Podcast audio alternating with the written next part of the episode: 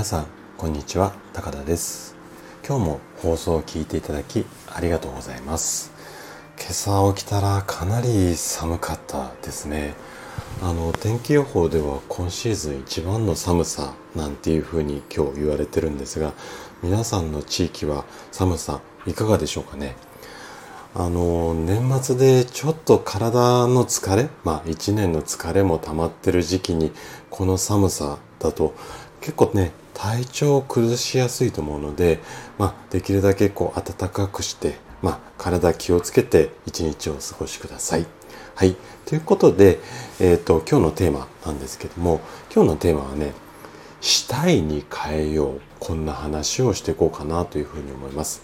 で、今日もね、50代の君に伝えたい50のこと。このシリーズのお話なんですけども、このシリーズはね、あの50代の私がもう一人の自分に語りかける、まあ、こんなスタイルで、えっと、話を展開していきます。で今日も最後まであの楽しんでいただけたら嬉しいです。それではね、早速今日の、まあ、テーマ、お話をしていきたいというふうに思います。40代までの君はしなければならないこと、これだけで生きてきて、うん、生きてきてこれ、うん？生きてこれたと思う。ごめんね。あの、つ、つっかえてしまいました。でも、これからの50代、50代からはね、したいことだけで生きていくこと。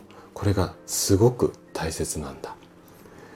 ちょっとこれだけだと意味はわからないと思うので、例えば君が将棋が好きだったとしよう。そこで右に行くと10万円もらえて左に行くと将棋の相手が見つかる。こんなシーンでは君に迷わずね左を選んでほしいんだ。なぜならそれが君の本当にしたいことだから。さっきの例で言うと10万円が欲しい君はこのお金でパソコンを買って仕事が効率できる。こんな風に思ったかもしれないよね。仕事を効率化したい真の目的。それはね出世かもしれない。でもちょっと考えてみてほしいんだ。社会的な役職。これを捨ててでもやりたいことがある。これが本当の姿なんだよ。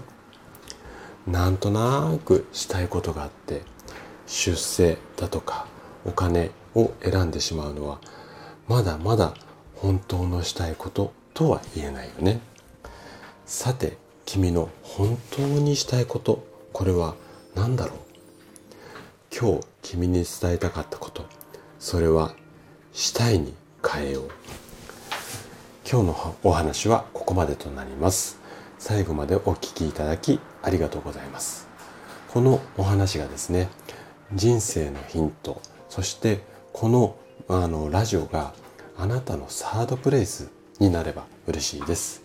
それでは次回の放送でまたお会いしましょう。健康をきっかけにサードプレイスを作りたい。そんな夢に向かって活動中の高田でした。それではまた。